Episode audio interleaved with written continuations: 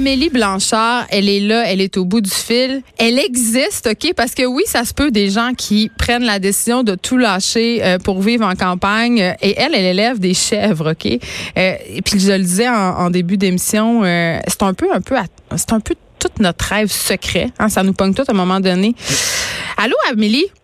Hey, salut! Écoute, là, tu sais. Merci pour le bel accueil. Ben, c'est parce que moi, euh, quand je, vois des histoires comme ça, parce que j'ai pu lire ton histoire euh, sur la section porte-monnaie du Journal de Montréal, je suis tout le temps, euh, je suis tout le temps comme, ah, c'est tellement beau, mais à m'énerve, je suis donc bien jalouse. Puis, ah, mais j'aimerais tellement ça. Mais toi, tu as fait ça pour vrai. Tu avais une carrière en télé et tu as décidé de t'en aller à la campagne et de te réinventer. C'est quoi qui a déclenché ce changement-là?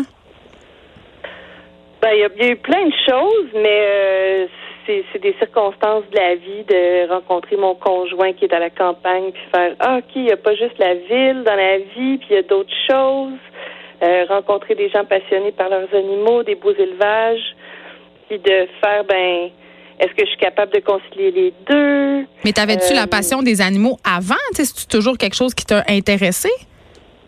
Ben, quand je travaillais à Montréal, au moins quatre fois par année, j'allais au parc Omega euh, à Montebello flatter des animaux parce que j'adore les animaux. Mais depuis que je suis enfant, là. Mais quand j'imagine, en tout cas, euh, tu as l'air d'une fille réfléchie, là, quand on fait ce type de move-là, quand on décide de, changer de carrière, de changer de vie, parce que le milieu de la télé, c'est très attirant. Là. Il y a beaucoup d'appelés, peu d'élus. Toi, tu étais là, tu l'avais, euh, tu te garoches là-dedans. Tu n'avais pas peur? Ben, c'est extrêmement épeurant. Euh, mais je suis pas une gambleuse dans la vie non plus. Fait que c'est sûr que chaque. J'ai pas arrêté du jour au lendemain non plus. Euh, pendant quatre ans, quand j'ai commencé à avoir des chefs, j'ai continué quand même à aller travailler à Montréal, euh, gérer des équipes. Puis à un moment donné, ça devient un peu difficile ou quasi impossible de, de sentir qu'on fait une belle job à distance. Euh, puis je m'ennuyais trop de la campagne. Là. Je trouvais ça dur. Fait que de fil en aiguille, j'ai comme inventé ou créer mes propres emplois en région pour que je puisse rester ici. Oui, mais quand même, là, tu euh, parles, tu es, une fille euh, qui a une tête sur les épaules quand même, euh, tu planifies tes affaires, mais justement, financièrement, c'est un quand même un assez gros move, là. oui, mais j'ai vraiment pris une grosse coupe de revenus, là. Il faut, faut comme accepter ça aussi. Puis le train de vie change, tu sais, pas Mettons, je dépensais beaucoup dans les bons restos montréalais avant, mais là, ah, euh, je à manger, tu sais. oui, t'as moins de dépenses. OK. Puis là, euh, pourquoi les chèvres? Parce que c'est un animal tellement... Euh, c'est câlineux, c'est intelligent, c'est comme des petits chiens.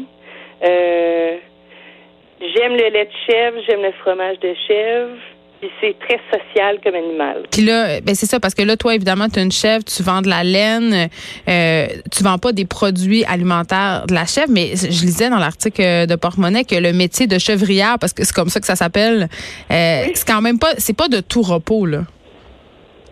Ben, pas vraiment. Dès, que tu as une ferme avec du vivant ou une ferme, tu as de l'entretien des bâtiments, puis tu peux pas prendre de vacances peux pas euh, facilement te faire remplacer. Tu nous, on a 75 chèvres en ce moment. On a déjà eu 125 chèvres à un moment donné. Euh, puis ils sont là à l'année, c'est des reproducteurs, euh, des nouveaux animaux. puis on fait, on a plein, plein de races différentes, mais non, c'est pas c'est pas de tout repos, c'est sûr. Mais tu te lèves à quelle heure, mettons, le matin, là, pour aller t'occuper de tout ça? Parce que moi, dans mon rêve de campagne, euh, Amélie, euh, je dois t'avouer que euh, se lever à 4 heures, ça fait pas partie. Je me vois plus gambader dans le champ puis faire du savon, là. Mais tu m'annonces que c'est pas ça, là. Ben non, pas du tout. En fait, c'est pas.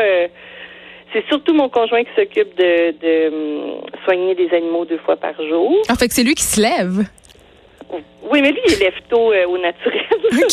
moi, je me lève tôt quand même. Mais lui s'occupe des animaux, puis genre le soir, la fin de semaine, si on a des choses supplémentaires à faire, ben moi je, moi, je suis là, là, couper les onglons, faire des vaccinations. Quand c'est dans des naissances, ben on, on a un gros mois là, avec les, les on a des moniteurs à bébés là, partout dans la cuisine, dans notre chambre, on écoute toute la nuit. Des moniteurs qu'on utilise pour écouter nos bébés humains, là? Vous écoutez les chèvres à coucher? OK, ça doit être spécial. C'est maniaque, là, mais on est là pour toutes, toutes les mises bas. Euh, je suis rendue pas mal bonne à. Je suis capable de, sortir des chevreaux euh, s'ils sortent pas bien, là. OK. Là, en plus de la ferme, tu es une genre de Wonder Woman parce que tu diriges une boîte de communication, mais aussi tu es à l'origine du festival Twist. Et ça, pour ceux qui ne savent pas, c'est le plus grand rassemblement de fibres textiles au pays. Explique-nous un peu, euh, c'est quoi? Ben, dans le fond, c'est comme une grande fête du, tricot euh, et de la laine. Il y a des gens qui vont là, là. C'est la mode, le tricot ou quoi? Ben, tout ce qui est comme do it yourself, c'est vraiment un courant euh, qui est très fort. Euh, puis, je sais pas, là, ça fait notre huitième édition cette année. Fait avec le temps, on a réussi à aller chercher une, communauté euh, qui vient de partout au Canada, puis euh, du nord des États-Unis pour venir visiter notre événement. Fait que c'est vraiment un festival avec des vendeurs, des exposants, des ateliers, des démonstrations, des démonstrations de chiens de berger, des activités pour enfants à thématique laineuse c'est vraiment, euh, c'est rendu vraiment malade mental le fun. C'est gros. Euh, moi, c'est ça. Il y a plein de monde. Parce que moi, je, me rappelle avoir reçu des communiqués de presse, mais je me disais vraiment un festival de la laine, mais la façon dont on en parle, ça a l'air quand même euh, assez le fun. Écoute, on, on entend beaucoup parler de la précarité des agriculteurs, des éleveurs aussi au Québec. Je sais pas si tu as vu le documentaire de Marc Séguin, La ferme et son état, où il est notamment question des quotas. toi, comment tu t'en sors là-dedans financièrement, mais aussi au niveau de la gestion de tout ça? Parce que ça n'a pas l'air très très facile, là? Ben, disons, nous, euh, tous les deux, on travaille à l'extérieur. Notre ferme, c'est pas euh, notre source de revenus hmm. première. Donc, j'ai pas, euh, heureusement ou malheureusement, pas ce, stress-là autant sur les épaules, mais il y a tout le temps du stress. Comme en ce moment, mon chum, il capote parce que le foin, il pousse pas dans les champs. Là. Il a fait tellement, il a fait beau, mais il n'y a pas plu. Fait que là, on sait pas si on va avoir du foin, fait que ça va coûter plus cher. c'est c'est pas reposant. c'est pas vraiment reposant être en agriculture. OK. Puis, ben justement, s'il y a des gens qui nous écoutent et qui disent moi j'aimerais ça changer de vie là, je comprends que c'est pas toujours rose mais que tu as l'air de pas mal aimer ça quand même vu que tu as des moniteurs pour bébé chef dans, dans ta cuisine est-ce que tu aurais euh, des conseils pour quelqu'un qui veut faire ce, ce changement là de vie? Ben euh, venez nous voir on est super généreux en tout cas nous autres dans nos euh, euh, On peut aller visiter ta ferme, c'est public? Ah, ben oui, c'est possible de, venir visiter. Il faut juste prendre rendez-vous, là. Ça s'appelle la chef d'œuvre, en passant. Bravo, le jeu de mots. oui. Fait que c'est tout, c'est ton conseil, c'est de passer devant. D'autres fermes, ben on, on, on est là, euh, toujours disponible pour des gens qui ont des questions. Mais est-ce qu'il faut avoir des économies de côté? Pardon? Est-ce qu'il faut avoir des économies? Est-ce que, tu sais, mettons, j'imagine qu'il faut, faut faire des démarches là, avant de se lancer là-dedans. Je comprends qu'il faut s'informer, il faut se demander qu'est-ce qui nous intéresserait, mais concrètement? Ben, c'est sûr qu'il faut avoir un petit fonds pour être capable d'acheter une terre agricole. Oui, il faut avoir un peu de sous. Eh, je te pose une petite dernière question avant de te laisser aller. Est-ce que le fabuleux monde de la télé te manque? Ben oui, c'est certain. Euh, parce que c'était euh, j'ai eu beaucoup, beaucoup d'amis. Là, je suis plus euh, autant avec mes amis à Montréal, mais euh, je dis pas non à un, certain retour, mais il faudrait que ce soit des sujets qui me qui viennent vraiment me chercher dans les tripes. Là. Qui t'intéressent. Ouais. Ben écoute, merci Amélie de nous avoir parlé. Et là, je rappelle aux gens tu les as quand même invité à aller te voir. Hein? Peut-être que tu vas avoir plus d'appels que tu penses. Ah oui, ta, ferme, ça s'appelle La Chef d'œuvre. Donc, on peut, on peut visiter. Il faut prendre rendez-vous. Amélie Blanchard, entrepreneur à l'origine du festival Toi, est-ce que tout laissé tomber pour se lancer dans la chèvre? Merci beaucoup, Amélie, de nous avoir parlé merci Geneviève Wonder Woman. merci. Euh, avant qu'on aille à la pause, euh, je veux qu'on se parle du GA. Euh, on s'en est parlé beaucoup cet hiver de cette fameuse nouvelle politique des contenants réutilisables. OK? Et là, ça arrive, ça arrive pour vrai. Ça va être le 16 septembre c'est introduit déjà dans certains magasins québécois de la chaîne Métro. OK, ça se passe depuis avril, mais là, IGA l'étend à l'ensemble de ces magasins. Donc, ça va être vraiment dans toutes les succursales. Et là, euh, vraiment, on pourra apporter nos contenants, des contenants réutilisables euh, dont on va pouvoir se servir pour avoir des aliments en vrac, des fruits, des légumes, mais ils vont aussi pouvoir être utilisés euh, au, au comptoir de la boucherie, à la poissonnerie. Et là, c'est là où moi, je suis un peu comme, mais, tu sais, j'ai un petit doute et là, IGA, évidemment, le sait qu'on a un petit doute. Donc, ils, ils se font rassurants. OK, pour être acceptés les contenants, euh, évidemment, devront être propres. euh, pas avoir de fente, de taches, d'impuretés, de rouille. Euh, ils devront avoir été conçus pour entreposer des aliments, avoir un couvercle ou un dispositif de fermeture et pas afficher euh, de code barre pour pas évidemment que ça soit bien mêlant aux caisses. les magasins IGA vont permettre l'utilisation de contenants en verre, en plastique, aussi les sacs en tissu, les filets. Ça, c'est pour les fruits les légumes. Là. pour sa part, Métro accepte les contenants refermables en plastique et les sacs à glissière propre. Et là, évidemment, ces initiatives-là, ben, ça vise à réduire l'utilisation des sacs en plastique, le suremballage.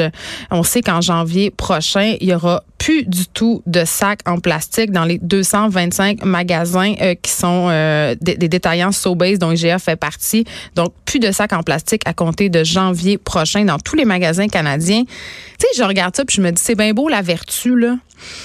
Mais pauvres employés qui vont devoir vérifier tout ça. OK? Imaginez, là, moi, là, là moi, Geneviève, là, la fille souvent impatiente avec un pas trop bon caractère, je m'enligne à l'épicerie avec mes plats. Comprends-tu? Et là, il y a ce pauvre boucher qui, doit faire l'inspection de mon plat. Et là, évidemment, euh, ça rencontre pas les critères dont je vous parlais tantôt. Et là, il va être obligé de me dire, ben, je peux pas la mettre ta bavette de bœuf dans mon plat. Hey, va-tu se faire engueuler, tu penses? tu sais, quand on sait qu'on n'a pas le temps d'aller faire l'épicerie, puis que l'épicerie, c'est une course, puis que tout le monde se garoche, on va être une méchante gang, selon moi, à se faire retourner chez nous avec nos plats. Et puis, tu sais, je veux juste qu'on se rappelle ensemble, je sais pas si vous vous rappelez de ça, mais la presse avait fait un dossier à un moment donné, c'était dans la presse week-end, ça avait marqué mon imaginaire tellement là. On avait fait un test, on avait soumis des cuisines de maison, OK, ma cuisine, votre cuisine, des cuisines de monde normal là, qui font de la bouffe pour des familles. Et on avait soumis ces cuisines-là aux règles auxquelles doivent se conformer les restaurateurs, les règles du MAPAC, OK? Eh bien sur les presque toutes les cuisines testées là n'ont pas passé le test parce que les critères sont très, très stricts. Ça va être un peu la même affaire qui va s'appliquer. Évidemment, les normes de salubrité dans les épiceries, c'est pas vraiment les mêmes normes que celles qu'on applique chez nous pour des raisons vraiment logiques. Je veux dire, il n'y a pas le même achalandage, il n'y a pas le même risque de contamination. Fait comme je le dis, j'ai vraiment hâte de voir ces pauvres employés-là qui vont être obligés de faire la police du plat, parce que ça va être vraiment ça, la police du plat. Et je, veux dire, j'ai on a de la misère à amener nos sacs réutilisables. Je veux dire, une fois sur deux, je les oublie A dans mon char, B chez nous. Donc, imagine s'il faut que je commence à traîner mes cruchons, toi, chose, mes plats en plastique. Je sais pas, je, en tout cas, mais, mais, en même temps, il y a une partie de moi qui trouve ça super beau, qui rêve de voir tout le monde venir faire son épicerie. Et ils vont en vendre du Tupperware, mes amis. Mais quand même, je je sais pas comment concrètement, je, je sais pas s'ils vont pouvoir maintenir ça. Et je vais aller aussi loin que ça. Je pense que les gens, ils, ils vont juste capoter. Euh, et là, évidemment, euh, je sais pas si ça va être encore possible d'acheter son bœuf en barquette. Là, j'imagine que oui.